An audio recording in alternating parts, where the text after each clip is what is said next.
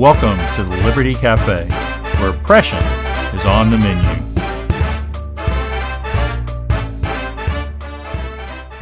Hello, this is Bill Peacock, and welcome to episode 65 of the Liberty Cafe. Really blessed to have you here with me, listening to me, whether it's episode 65 for you or just episode one. Great to be able to, to talk with um, talk with you about how we can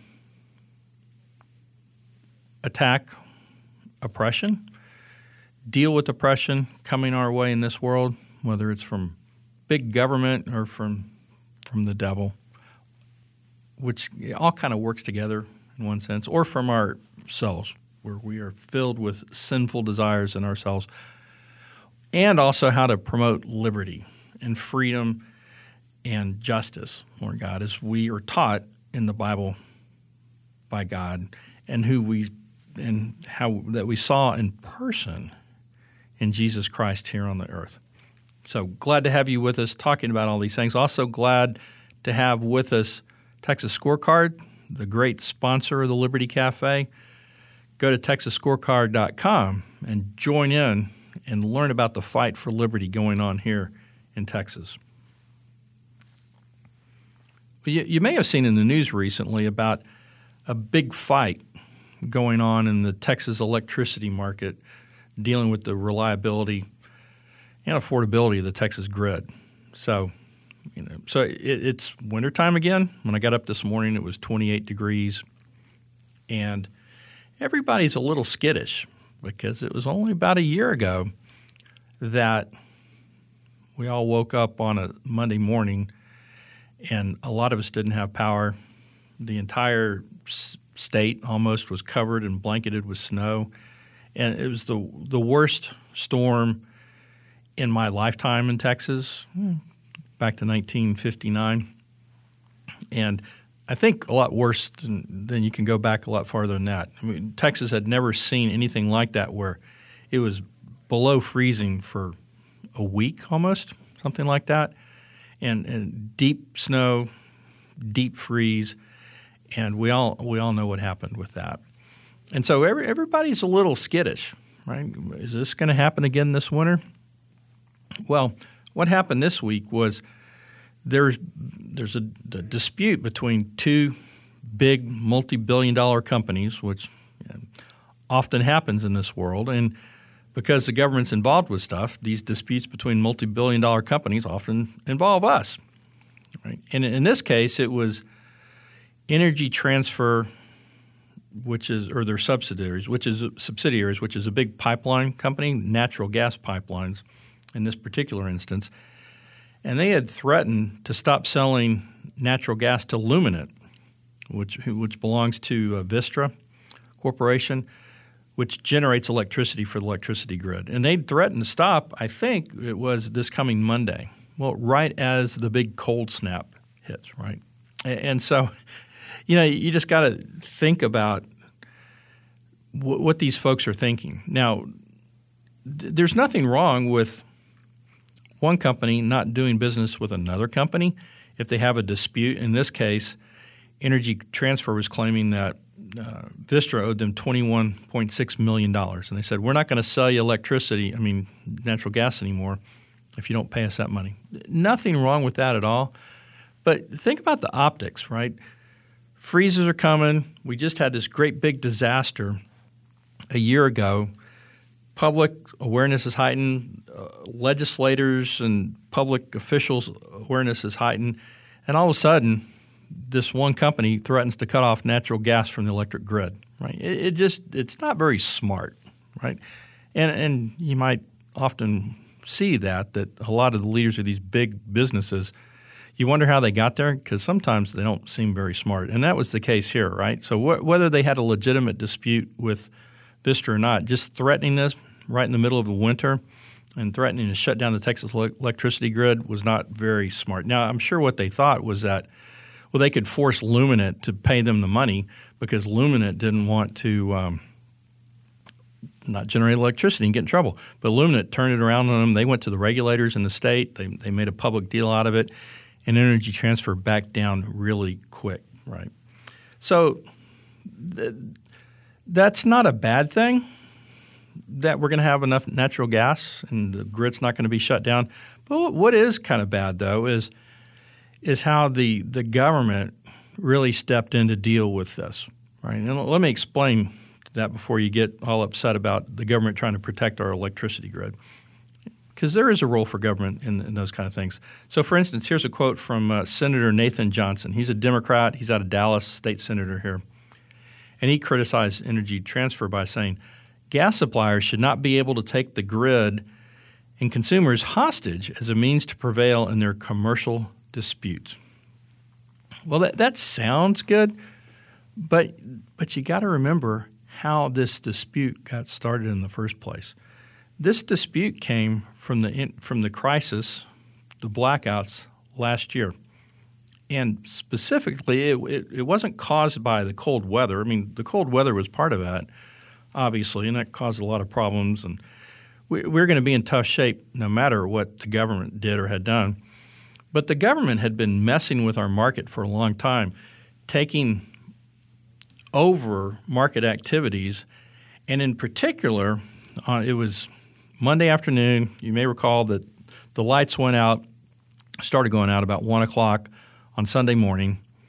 And by about 4 o'clock that afternoon, electricity prices had gone up from, you know, on a, on a typical day, they're running about – anywhere from five to fifty bucks uh, per megawatt hour. So it just depends. But they'd gone all the way up to two thousand dollars per megawatt hour, which makes sense because you know when demand goes up as it does during the cold and the supply goes down as it did when the cold started to make it more difficult to generate electricity and transport natural gas, it makes sense that the price goes up. But the regulators, the three commissioners at the PUC, for them, two thousand dollars wasn't high enough because there's a market cap in, in Texas, or there was, that said electricity prices can't go higher than nine thousand dollars per megawatt hour. And they're sitting in their offices or in their homes wherever they were here in Austin, Texas, and they're thinking, oh, well, if the grid's shutting down and we don't have enough electricity, then the price should be at nine thousand dollars because that will incentivize more people to bring more electricity onto the marketplace and it'll make the system work better and our lights will come back on. And so they just went and artificially overrode the market and set the price at $9,000. So they more than quadrupled the price of electricity that was already up by, you know, a factor of 100 over what it normally is, just depending on where you start from. And, and they just did that and they kept it there for days and days and days and days and days. So it was government intervention in the marketplace that set up this fight between Vistra and Energy Transfer. Um, and, this number is pretty amazing. So um, Vistra, during this about one week period or so, the, during the during the crisis, they spent approximately 1.5 billion dollars for natural gas during this time. Right, that is twice the amount of money that they had planned to spend on natural gas to fuel its entire fleet for a full year. Right, so they spent more in twice as more in a week than they had planned to spend for the whole year. And you know where all that money went? The vast majority of it went to energy transfer. And why did Energy Transfer get the money? Well, because they had contracts to sell electricity to Vistra and other companies. Well, they came in and claimed force majeure, which is basically saying an act of God has prevented us from being able to fulfill our contracts. And there is that there is a force majeure clause in, in most contracts like this. And so they canceled their contracts and they said, oh, but by the way, we still have natural gas uh, and we'd be happy to sell it to you, but at 100 times or 200 times or whatever the price was, more than the contract called for. So they canceled the contract that they had with Vistra and other companies and then turned around and just sold them the gas that they already had under contract, but for a lot more. And during the storm itself, Energy Transfer made $2.4 billion. And who's paying for all that? Well, Texas consumers, and we're still paying for all that. But that wasn't enough for them. They want this extra $21.6 billion from Vistra. And so that's what the big fight was about. So you see that that why I'm a little concerned about government stepping in and solving this current dispute because it was government stepping in that caused the con- the dispute in the first place, and where all these prices went up, right? And so, and then the other thing about it is when the PUC did this, the legislature had a chance to come back in and, and say, no, no, no, you should not have artificially overrode the market. You don't, you guys don't know what you're talking about because it didn't matter how high the price of electricity went. There was no more natural gas out there. There was no more electricity to be brought onto the grid. They could have raised it to $100,000 per megawatt hour, and it wouldn't have increased the supply of electricity at all because there just wasn't out there. So again, you know, you, you kind of wonder how these people get to be heads of state agencies and stuff when they're thinking like that. And, and of course, a lot of it has to do with they get in these offices and they're, you know, they're like in this case at 17th in Congress, and they're just sitting there and and they don't see what's going on out in the real world. They start thinking in theory and, and all these kind of things, and they just talk to lobbyists and those kind of things. And then they make crazy decisions like this. But the craziest thing, I think, is that the legislature and Governor Abbott wouldn't override them. To his credit, Dan Patrick tried in the Senate, did pass legislation that would have reversed the $9,000 charge that the PUC imposed on the market. But the Texas House, led by Dade, Phelan, the Speaker, and at the time Chris Paddie, who was the chairman of the relevant committee over in the uh, House House State Affairs, I believe, they wouldn't do the legislation. Abbott wouldn't support the legislation, and he wouldn't direct his PUC commissioner to reverse course. And so Texans have gotten stuck with this bill. So you had the government stepping in causing this problem, the, the government refusing to step in to fix the problem, and now we have another problem, the government wants to step in. So it always seems, I mean, I could be wrong, but it often seems to me that when the government steps in to fix a problem – we taxpayers and consumers and average citizens are the ones who come up on the short end of things, right? And, and this goes way back, right? This is nothing new. You know, for instance, let's go back. Uh, I said on my last uh, on episode 64 that we're just going back a few years, but let, let's go back about 800 years or so, almost back to 1285. Edward I was king of England, and he set up a commission uh, the, the people involved were Roger de Northwode, John de Cobham, Cobham and Henry Le Galles. And they were set up to investigate the use of sea coal in lime kilns in London, in the suburbs. So, what was going on back in the, that time was Londoners and English, the English folks, uh, burned wood for heat, and they also burned wood in lime kilns to make lime, and because this lime was used to um, help build houses back in the day and keep them sound and and uh, weatherproof and those kind of things, and so used a lot of wood. But what happened was the royal forests were put off limits in a lot of cases, running out of woods, or overused because they were the tragedy of the commons where nobody's in charge and so everybody uses it up. So there became to be a shortage of wood, but people were still cold and needed heat. And they still needed energy to make you know do the lime kilns. And so they started turning to what back then was called sea coal, and mainly because it was brought in from overseas. They had also coal deposits in England, but generally called sea coal. But it's the same product that we call coal today.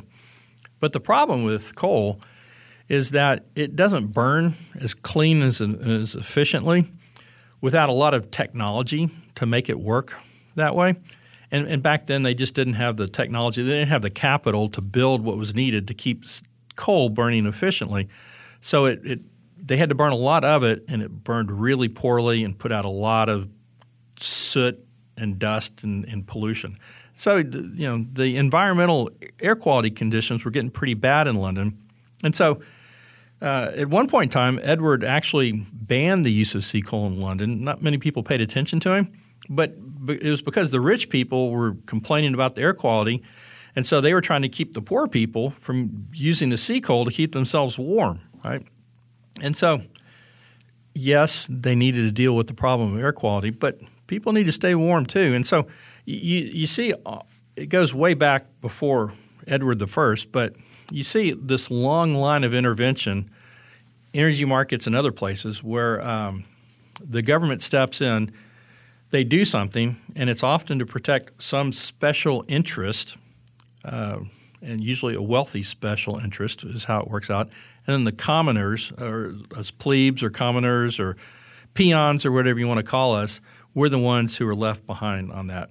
Saw this again back in the 19, uh, 1970s. President Carter had a national energy, energy plan, and because we we're running a little short on oil and natural gas, not because well because the markets weren't being allowed to work. You know there were price controls on all this kind of stuff, and, and you had OPEC and all these kind of things. So he set up this synthetic fuel corporation which was designed to take coal and other things and make synthetic oil and natural gas so we'd have enough to do it. Well, spent $25 billion of our money, the commoners' money, and didn't come up with anything. And once Reagan got in, they shut down the Synfuels Corporation, right? Now, today, we have President Biden. First thing he did almost when he got in, in office was execute an executive order on tackling the climate crisis at home and abroad, right? And so the purpose of his work there was to avoid the most catastrophic impacts of the climate crisis, right? So what are the impacts of that crisis? Well, tornadoes and hurricanes and all these kind of things, right?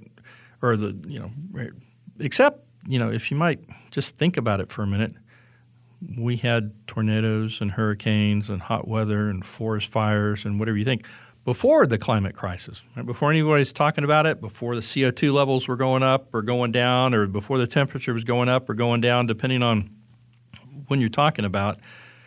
We had all those things. So, so it's unclear what the crisis really is and whether or not people and their use of CO2, uh, you know, burning coal and natural gas and oil actually have any contribution to it all. It's a big debate, except in some circles it's not. And the only question is was how much they're going to make us pay to do this, and, and, a huge amount. You know, they just passed, well, not just passed, but a little while ago, passed the 1.2 trillion dollar infrastructure bill. A lot of money in there was going in there to fund this climate crisis initiative that President Biden has come out.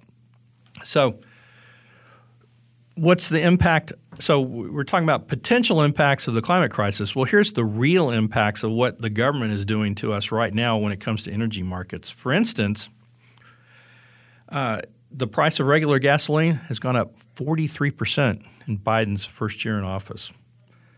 Uh, overall prices during the first 11 months of the Biden administration have gone up 33 percent. Inflation, and you know, which is printing more money, and then it's also re- raising prices because of you know reducing uh, demand or increasing demand or reducing supply, those kind of things. The biggest driver, cost driver by far in all this hike of prices is increases in the cost of energy. Right. So whether it's the PUC, whether it's King Edward I, whether it's Joe Biden or whoever, Greg Abbott, whoever it might be, when you see the government stepping in to solve problems in the market or that, you know, the perceived problems in the market or perceived problems in society, you better hold on to your wallet because things are likely not to work out in your best interest. Right? Now, and this is so wrong in so many ways, and I'll just finish up with this that if we go to, to Scripture, we see that, you know, for instance, in Romans 13 4, God's uh, public officials are God's servants for the good of God's people, right?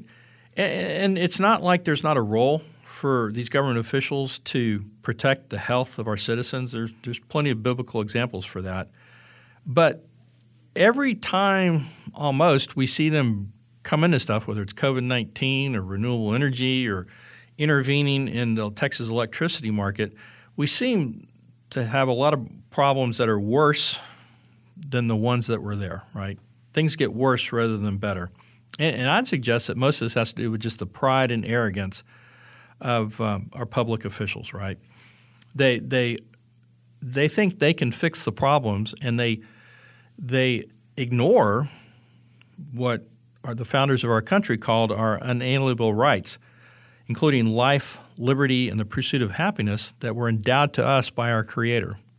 Right? And when you start ignoring what our Creator has done, then you're going to get things wrong every time. So just keep this in mind as we look at the problems uh, as we here in Texas and across the United States that really what's going on more than anything else is that men have forgotten God. And until we remember Him and realize Christ's kingship over all of creation, including government and politics and economics, we're going to be in for a hard ride.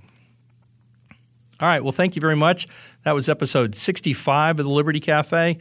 And thank you once again also to our great sponsors, Texas Scorecard. Thank you for listening to the Liberty Cafe by Texas Scorecard. You can find more shows and great content at texasscorecard.com. Please consider leaving a review or rating the show on whatever podcasting platform you listen